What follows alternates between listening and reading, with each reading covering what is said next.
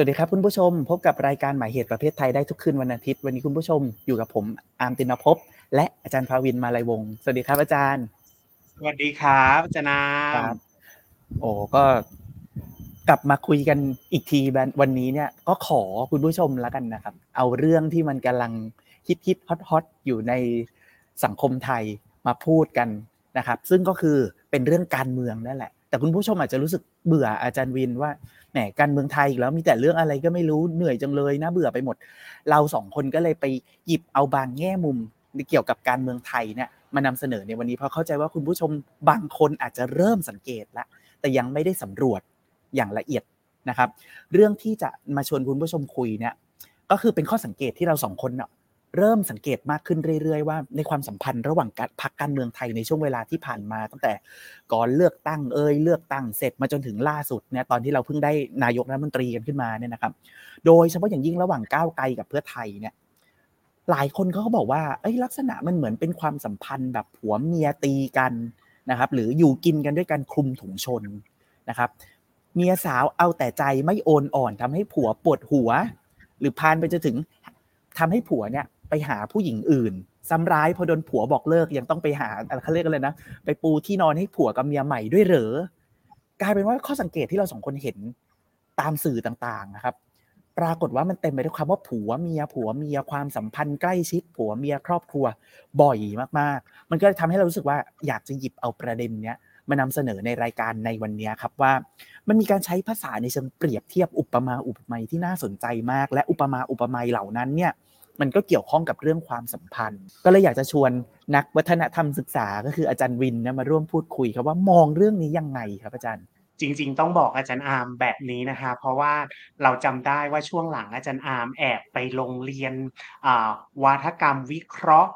discourse analysis กับภาษาศาสตร์บ่อยเหมือนกันนะฮะก็เลยหยิบยก หัวข้อนี้มา เพราะฉะนั้นถ้ามีแง่มุมไหนที่ที่อาจารย์อาร์มอยากเสริมนี่เชิญเลยนะคะแต่ว่าตัวเองก็ต้องบอกแบบนี้ก่อนนะฮะว่าเออไม่ใช่ผู้เชี่ยวชาญทางด้านภาษาศาสตร์ แต่ว่าสนใจอ่านงานเริ่มต้นเลยฮะการเปรียบเทียบอย่างที่อาจารย์อาร์มว่าเมื่อกี้เนี่ยว่าเปรียบเทียบสิ่งหนึ่งเป็นเป็นเรื่องผัวเมียอะไรพวกนี้นะครับ ทางวรรณคดีเนี่ยเขาเรียก metaphor ภาษาอังกฤษเนาะะภาษาไทยก็คือการใช้อุปลักษณ์ทีนี้เราเริ่มต้นแบบนี้ครับอามก็คือตอนนั้นเป็นนักเรียนวรรณคดีเนี่ยเราคือแบบว่า การตีความเมตาฟอร์อุปลักษณ์เนี่ยมันคือเทคนิคทางวรรณกรรมชั้นสูง คือมันไม่ใช่ภาษา ที่คนทั่วไปเขาใช้คนที่จะใช้เมตาฟอร์ได้เฉียบคมเนี่ยนะครับ ก็คือคนที่มีเขาเรียกว่าความสามารถทางภาษาความสามารถทางศิลปะ อันนี้คือคือนักเรียนวรรณคดีนะฮะแบบว่ามีมุมมองแบบนี้ทีนี้วันหนึ่งครับอาจารย์อาม เราได้ไปอ่านงาน ทีนี้อยากแนะนำงานชิ้นนี้ เพราะว่ามันทำให้เรามองเรื่องเมตาฟอร์ ใหม่เลยนะฮะ เป็นหนังสือที่ชื่อว่า Metaphor We Live By นะฮะ ของผู้แต่งก็คือ George Lake Off กับ Mark Johnson ตีพิมพ์ในปีคศ1980 นะครับ ว่าจริงๆ แล้วเนี่ย Metaphor เนี่ยมันไม่ใช่สิ่งที่อยู่บนหิ้งอะครับอ่ามันไม่ใช่มันไม่ใช่สิ่งที่ เฉพาะกวีหรือว่านักคนที่เชี่ยวชาญทางบ้านทางด้านภาษาใช้อีกต่อไป มันไม่ใช่แม้แต่กลวิธีทางภาษาอย่างเดียวด้วย แต่เมตาฟอร์หรืออุปลักษณ์เนี่ยมันถูกฝังอยู่ในวิธีคิดของเราทุกคนอ่ายกตัวอย่างเช่นอาร์มอาร์มสนใจทางด้านสังคมศาสตร์ เราสนใจมนุษยวิ มนุษยศาสตร์เนี่ยคือเรามีวิธีคิดเหมือนกัน ไม่ใช่มันไม่ได้หมายความว่าเราเรียนทางด้านภาษา และวรรณกรรมจะใช้อุปลักษณ์ได้ดีกว่าอามเราสองคนมีความสามารถคิดและใช้ภาษา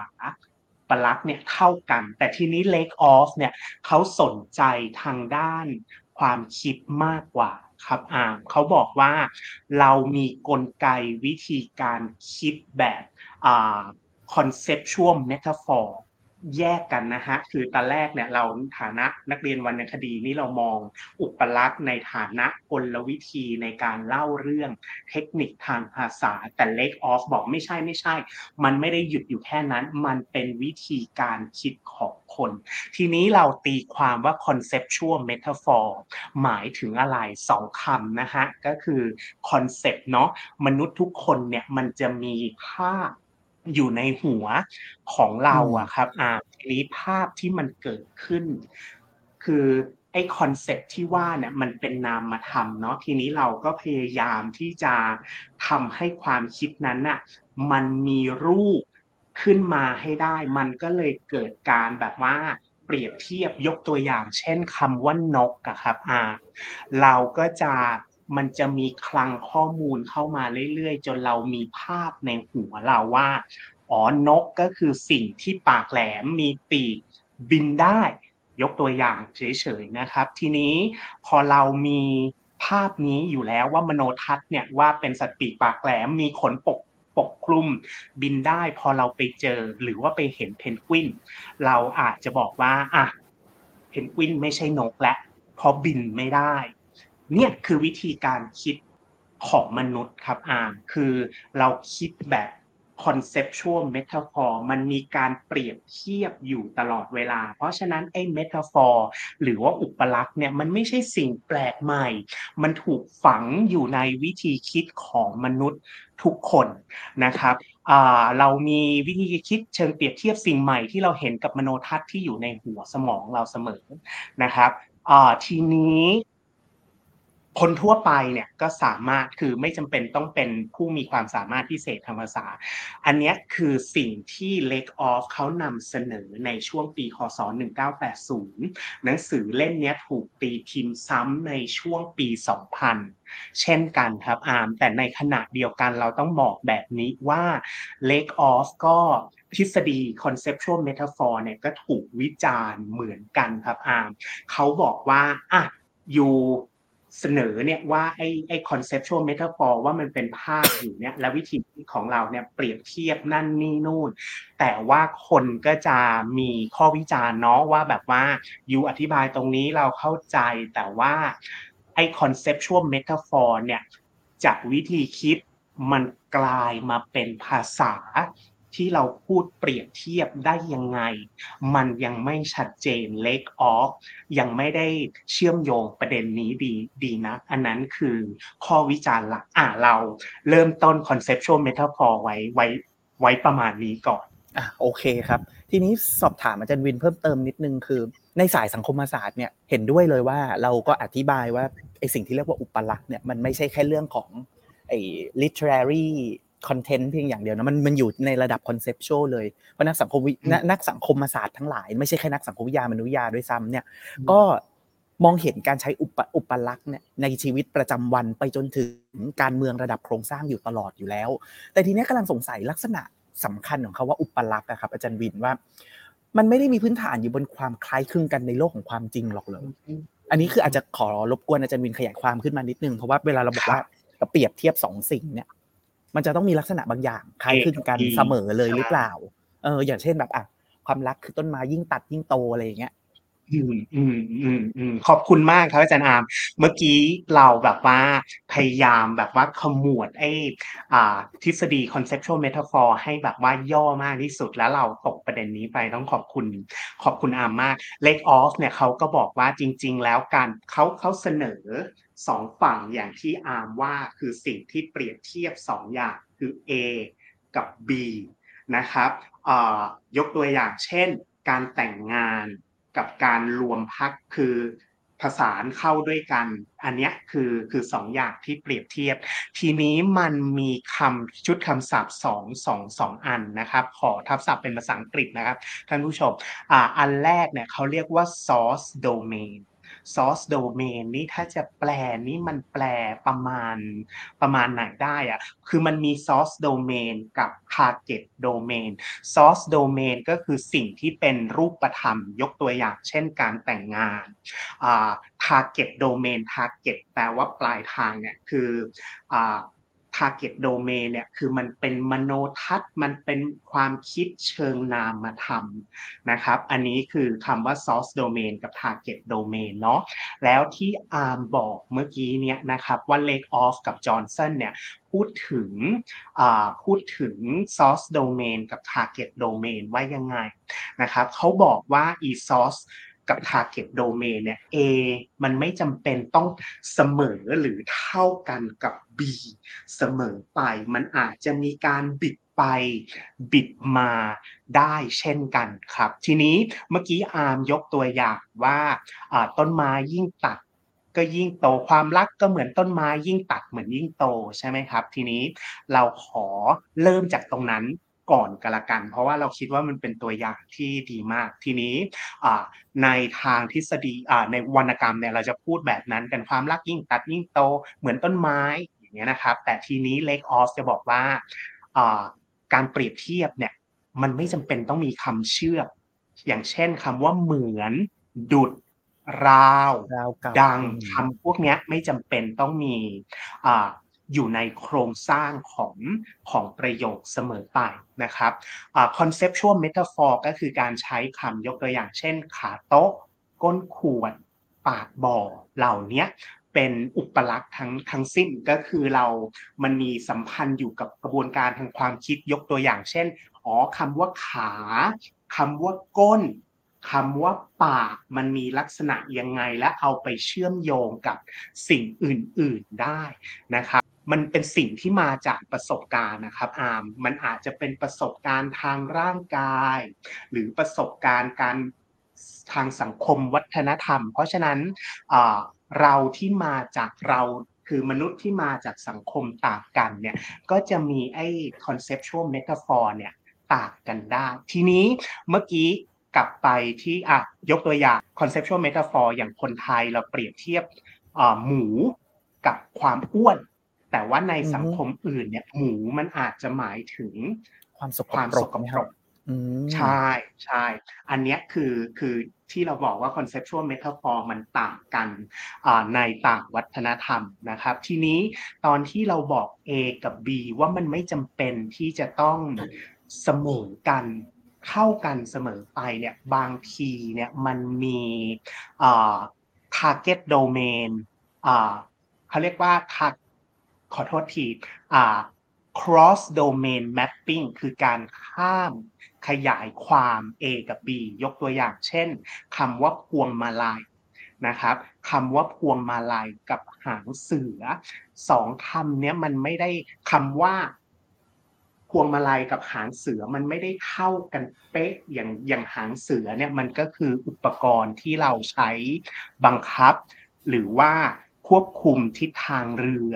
นะครับ ส่วนพวงมาลัยเนี่ยก็ใช้เป็นอุปกรณ์บังคับทิศทางรถยนต์จากพวงมาลัยที่เป็นแบบว่าพวงมาลัยคล้องคออย่างเงี้ยเห็นไหมครับ เราเอามาแค่ความหมายว่ามันกลมๆอะครับอ่ามันมีเชฟที่เป็นกลมๆแล้วก็เอามาแบบว่าจับแบบนี้ได้นะคะแต่ว่าเราจะเห็นแล้วว่าความหมายมันปิดไปมันไม่ได้เท่ากันเป๊ะเลยหรือหางเสือก็คือลักษณะยาวๆถูกถูกไหมแล้วก็เอามาแบบว่าบังคับทิศทางอันนี้คือคือสิ่งที่อ่าเล็กออฟนำเสนอว่า A มันไม่จำเป็นต้องเท่ากับ B เสมอไป มันมีกินความมากกินความน้อย แล้วในแต่ละวัฒนธรรมเนี่ยการเปรียบเทียบ หรือว่าไอ้อุปลักษณ์เนี่ย ในความคิดของเราอะมันไม่จำเป็นต้องเป็นภาพเดียวกันเสมอไปนะครับโอ้อันนี้ยิ่งน่าคิดน่าสนใจนะครับว่า โดยส่วนตัวเวลาจะเปรียบเทียบอะไรจะใช้อุปลักษณ์อะไรเงี้ยเราจะเป็นคนระลึกอยู่ตลอดว่า เอ๊ะ มันผิดฝาผิดตัวหรือเปล่า จนระมัดระวังและไม่กล้าที่จะใช้อุปลักษณ์ในการอธิบายสิ่งต่างๆ ในชีวิตประจำวัน เดี๋ยวถ้าเรามีเวลาจะขออนุญาตย้อนกลับมาเรื่องไอ้คำว่าผิดฝาผิดตัวก็แล้วกัน เดี๋ยวเราพักกันสักครู่ก่อนดีไหมครับอาจารย์วินครับผมโอเคครับ แล้วเดี๋ยวเรากลับมาคุยกันต่อครับ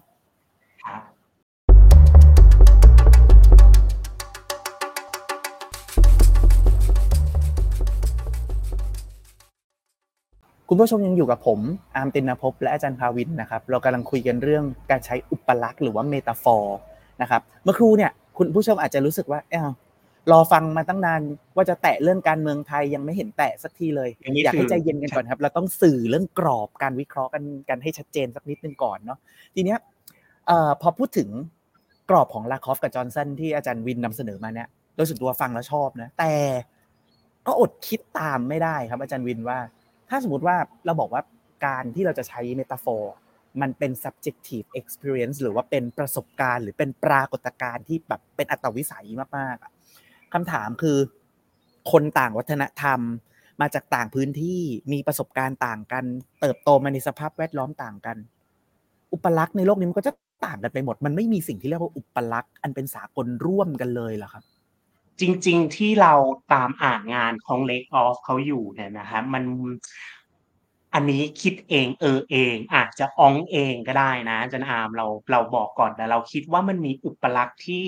ที่เป็นสากลอยู่อย่างหนึ่งก็คือเวลาเราเปรียบเทียบเป็น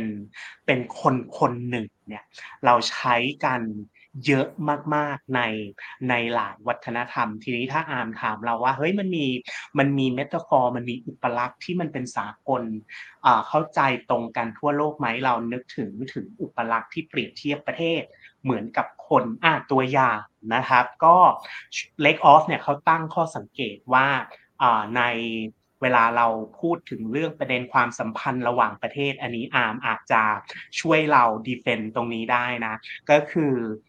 โดยเฉพาะช่วงหลังสงครามโลกและหรือสงครามเย็นเนี่ยมันจะมีการใช้อุปลักษณ์ว่าประเทศมันเท่ากับ คนคนหนึ่งกันมากขึ้นนะฮะแล้วพอการรวมกันเป็นแบบว่าเป็นชุมชนของของหลาย ๆ ประเทศเนี่ยมันเหมือนกับคนที่มารวมกันอยู่เพื่อสร้างชุมชนที่มั่นคงและปลอดภัยช่วยเหลือกันและกัน อันเนี้ยเราคิดว่ามันเป็นมันเป็นเมตาฟอร์เป็นอุปลักษณ์ที่เราเจอบ่อย ๆ นะครับ แล้วก็ ถ้าศึกษาสุนทรพจน์ การขึ้นรับตำแหน่งประธานาธิบดีสหรัฐอเมริกาช่วงยุคหลังสงคราม สงครามโลกสงครามเย็นเป็นต้นมาเนี่ยมันมีมันมีงานวิจัยนะจารย์อาม แต่ว่าเราต้องขอโทษด้วยตอนนี้เรานึกเรานึกไม่ออกแล้วพยายามหาเนี่ยหาอยู่ก็ไม่เจอนะฮะที่เขาบอกบอกว่าเขาจะเปรียบเทียบ ประเทศอเมริกาเนี่ยเป็นเป็นคนประชาคมโลกเนี่ยก็เป็นเป็นครอบครัวไม่แน่ใจว่าเป็นครอบครัวแบบเอื้อยอ้ายป่าฝีทองหรือเปล่า ครับ อันนี้ขอแทรกอาจารย์วินเล็กน้อยว่าในฐานะที่ตัวเองเป็นนักเรียนความสัมพันธ์ระหว่างประเทศมาก่อนเนี่ย แม้ครูบาอาจารย์หรือตำรากระแสหลักมันมักจะออกตัวว่า ความสัมพันธ์ระหว่างประเทศ เป็นองค์ความรู้แบบปฏิฐานนิยม positivism มากๆเลยฮะแต่หารู้ไหมว่า ลึกลงไปในภาษาแบบที่เป็นวิทยาศาสตร์เหล่านั้น ภาษาที่มีความเป็นวิชาการตรงไปตรงมาและไร้อารมณ์เหล่านั้นเนี่ยหลายต่อหลายครั้งอะตำราความสัมพันธ์ระหว่างประเทศ ก็ใช้เทคนิคอุปลักษณ์ที่เรียกว่า personify อะครับหรือว่าบุคลาธิสถาน คือทำให้แต่ละประเทศมีพฤติกรรมแบบนั้นแบบนี้ราวกับมนุษย์ เช่นราวกับเกลียวมนุษย์กราด จีนเป็นประเทศที่มหาอำนาจที่มีความเกลียวกราด หรือยกตัวอย่างเช่น อาเซียนรวมตัวกันสมานน้ำใจช่วยเหลือกัน พึ่งพาซึ่งกันและกันคือมันใช้ภาษาแบบทำให้กลายเป็นมนุษย์เลย จากจุดนี้ครับอาจารย์วินนำก็เลยรู้สึกว่าสนับสนุนในสิ่งที่อาจารย์วินพูดมาเมื่อครู่ และทำให้เชื่อมโยง ไปจนถึงการที่เราอะเห็นว่าในช่วงที่ผ่านมาทั้งสื่อเองทั้งผู้ใช้โซเชียลมีเดียโดยทั่วไปเองอะกล่าวถึงการเมืองไทยอะครับในลักษณะที่มีการใช้อุปลักษณ์ในลักษณะความสัมพันธ์ใกล้ชิด จะเป็นผัวเป็นเมียเป็นสามีภรรยาหรือเป็นอะไรเป็นพ่อเป็นลูกเป็นอะไรก็ตามเนี่ย ก็เลยอยากจะถามอาจารย์วินแบบนี้ว่า เท่าที่อาจารย์วินสังเกตอ่านมาทั้งหมดตั้งแต่ศึกษางานของ Lakoff and Johnson เป็นต้นมาเนี่ย เคยเจอบ้างไหมการที่เราเปรียบเทียบความสัมพันธ์ระหว่างพรรคการเมือง เป็นผัวเป็นเมีย หรือเป็นเมียน้อยก็ตามเนี่ย สิ่งเนี้ย อาจารย์วินคิดว่ามันเป็นคุณลักษณะทางวัฒนธรรม เฉพาะในบริบทการเมืองไทยเท่านั้น หรือเปล่าหรือว่าจริงๆแล้วประเทศอื่นมันก็มีแบบนี้ด้วยเช่นกัน ครับ ก็สองสองประเด็นก่อนที่จะตอบคำถามอาจารย์อาร์มนะคะ เมื่อกี้ที่อาจารย์อาร์มพูดถึงการใช้บุคลาธิสถานเนี่ย Lake Off ก็บอกว่าอันเนี้ยมันคือเป็นผลพวงของวิธีการคิดแบบว่า conceptual metaphor ด้วยเหมือนกัน และมันสะท้อนมาทางทางภาษาทีนี้กลับไปที่ที่อาร์มถามเราก็ตอนที่เราตกลงกันว่าเราจะทำกันเรื่องอุปลักษณ์การใช้แบบว่าความสัมพันธ์ผัวเมียอ่า ระหว่างพรรคการเมืองของไทยเนี่ยเราทำการบ้านหนักมาก เพราะว่าเท่าที่อ่านมายังไม่เจอที่เขาใช้อุปลักษณ์ของผัวเมียพูดในเรื่องของการเมือง จนกระทั่งมาเจอบทความชิ้นหนึ่งครับอาจารย์อาร์มที่ตีพิมพ์เมื่อปีคศอ่า2022 ก็คือเมื่อปีที่แล้วสดๆ ร้อนๆเลย แล้วก็เป็นกรณีศึกษาใช้ความสัมพันธ์แบบผัวเมียกับ การพูดถึงการเมืองในประเทศอินโดนีเซียนะฮะเป็นเป็นกรณีศึกษาที่ที่น่าสนใจมากนะฮะทีนี้บทความชิ้นเนี้ยชื่อ from happy wedding to divorce นะครับ อันนี้คือโอ้ชื่อชื่อหลัก subtitle ก็คือ marriage terms metaphor in Indonesian political coalition นะฮะ ก็คืออ่า ตีพิมพ์ในวารสาร ELS Journal of Interdisciplinary Studies in Humanities นะฮะขออนุญาตแนะนำชื่อเต็มมันเป็นวารสารที่พูดถึงการศึกษาเชิงบูรณาการใน ทางด้านมนุษยศาสตร์ และศิลปศาสตร์ ซึ่งบทความชิ้นนี้ก็อย่างที่บอกนะฮะเขาใช้กรอบทฤษฎี เหตุผลที่ผมกับอาจารย์อาร์มร่ายทฤษฎีเกี่ยวกับ conceptual metaphor ตั้งแต่แรกแล้วเนี่ย เพราะว่าบทความชิ้นเนี้ยเขาใช้ทฤษฎีเนี้ยในการศึกษา การใช้คำพูดเรื่องผัวเมีย การอยากขาดการเหมือนบ้านเรา เป๊ะเลยครับอาจารย์อาร์ม โดยใช้กรอบทฤษฎี conceptual metaphor ของเลกออฟกับจอห์นสันตั้งต้นนะครับ แล้วก็เขามี นอกจาก conceptual metaphor แล้วเนี่ยเขายังเพิ่มเติมด้วยนะฮะเขาใช้คำว่า deliberate metaphor deliberate metaphor เนี่ยเป็นทฤษฎีของ Gerard Steen อาจารย์ทางด้านภาษาและการสื่อสารจากมหาวิทยาลัยอัมสเตอร์ดัมนะครับเมื่อกี้อาร์มจำได้ไหมที่เราบอกว่า เฮ้ยมันมีข้อวิจารณ์ที่บอกว่า Lake Off เนี่ย พูดแค่ว่า conceptual ความคิดมันเกิดขึ้นในหัว มันไม่ได้ถ่ายทอดอืมันไม่มีงานศึกษาถ่ายทอดมาว่าจากตรงเนี้ยมาสู่ภาษาได้ยังไง บทความชิ้นเนี้ยเขาพยายามที่จะอุดรอยรั่ว โดยใช้กรณีศึกษานะครับอ่าลืมให้ชื่อผู้แต่งบทความชิ้นนี้นะฮะชื่อมูฮัมหมัดอาดาม กับสิตตี ฮัฟซาผมต้องขออนุญาตขอโทษท่านผู้ชมที่รู้ภาษาอินโดนีเซียก่อนเลยนะคะตัวเองเออไม่มีความรู้เลยแต่เจอบทความชิ้นนี้สดๆร้อนๆ แล้วก็อาจจะออกเสียงคำหลาย ๆคำผิดนะฮะเพราะฉะนั้นต้องต้องขอโทษ ไว้ตรงนี้เลย ทีนี้เวลาใกล้จะหมดผมขอใช้เวลาอีกสักสองสามนาทีนะฮะเขาบอกบอกว่าในการเมืองอินโดนีเซียเนี่ยนะครับเขาไปเก็บข้อมูลนะครับ อาจารย์อาร์มแบบที่อาจารย์อาร์มเกริ่นตอนเริ่มต้นว่าคำที่เขาใช้ในโซเชียลมีเดียที่พูดถึงการเลือกตั้งในอินโดนีเซีย ที่กำลังจะเกิดขึ้นในปีหน้าเนี่ยและเขาบอกว่าการแต่งงานของ ในทางทางประเทศอินโดนีเซียเนี่ยมันมี 6 ระดับนะครับเอ่อมันมี 6 step อะ step แรกก็คือการเหมือนกับว่าการการทาบทามเหมือนขออนุญาต บอกผู้ใหญ่ให้รับทราบว่าเฮ้ยฉันจะจีบคนคนนี้นะ อันนั้นคือ step แรก step ที่สองก็คือการสู่ขอทาบทามเนาะการสู่ขอ ระดับที่สาม step ที่สามคือการวางสินสอด step ที่สี่คืองานแต่ง step ที่ห้าคือการหย่าร้าง step ที่หกคือการกลับมาคืนดีกัน อันนี้คือ concept ที่เป็น source domain ในอือฮึในในอินโดนีเซียนะฮะ ทีนี้เวลาเขาพูดถึงนักการเมือง เหตุการณ์ที่เกิดขึ้นในการเมืองเนี่ยมันมีครบ 6 step เลยครับ อาจารย์อาร์มที่เขาใช้ อันนี้ยกตัวอย่างนะฮะผมเอาละที่ผมบอกเนี่ยว่าผมจะต้องพูดผิดแน่ๆนะฮะยกตัวอย่างเช่นคำว่า P D K T เขาจะคำเต็มๆของคำเนี้ยก็คือ pendekatan ผมไม่แน่ใจว่าออกเสียงหรือถูกหรือเปล่า pendekatan เนี่ยคือเขาใช้พูดเหมือนกับตอนนักการเมืองทาบทามอีกพรรคหนึ่งอะว่าพรรคนี้ไปทาบทามว่า เฮ้ยเราเราอยู่ด้วยกันนะมันเหมือนกับการทาบทามว่าฉันจะขอจีบเธอนะ อันเนี้ยเหมือนกัน การวางสินสอดเนี่ยเขาก็มีว่าการใช้คำว่ามา มา มา มาฮา หรือมาเนี่ยเป็นเป็น concept ของการวางสินสอดแบบบ้านเรา แต่ที่บทความชิ้นนี้ทำมากกว่าเนี่ยเขาบอกว่าเขาศึกษาว่าจากความคิดมาเป็นภาษาเนี่ยมันมีความแยบยลบางอย่างยกตัวอย่าง เช่น พักที่ไป PDTK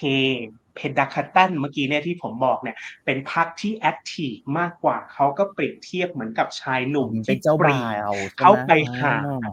เข้าไปหาครอบครัวของฝ่ายหญิงว่าขออนุญาตฝ่ายหญิงจีบครับเธอนะเขาก็จะเห็นแล้วว่าการใช้ metaphor อุปลักษณ์เนี่ยมันจงใจให้ฝั่งที่ active มากกว่า เป็นฝ่ายชายไปสู่ขอ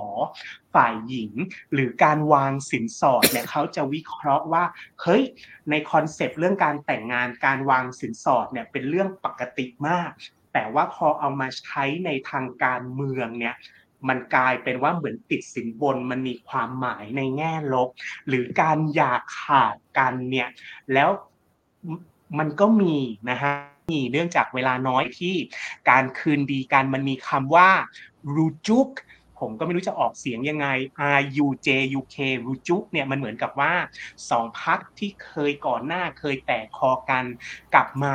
จูบปากกันอีกครั้งหนึ่งนะครับ ก็เป็นกรณีศึกษาที่อยากให้ไปอ่านต่อนะฮะมีรายละเอียด เยอะแยะมากมายแล้วเขาพยายามจะอุดรอยรั่วว่าเนี่ยจากความคิดเนี่ยอุปลักษณ์บางอย่างเราตั้งใจใช้นะ แล้วมันมีความสัมพันธ์กันระหว่าง source domain กับ target domain ครับผม โอเคครับ ขอบคุณอาจารย์วินมากเลยครับ ที่วันนี้มาร่วมพูดคุยกัน แล้วก็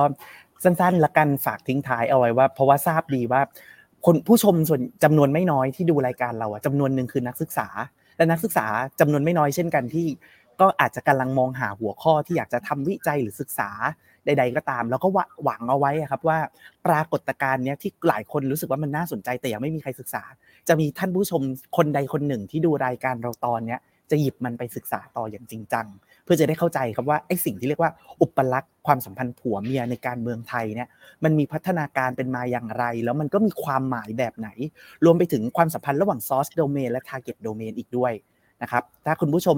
อยากจะเข้ามาแลกเปลี่ยน อยากจะแสดงความสนใจ อยากจะ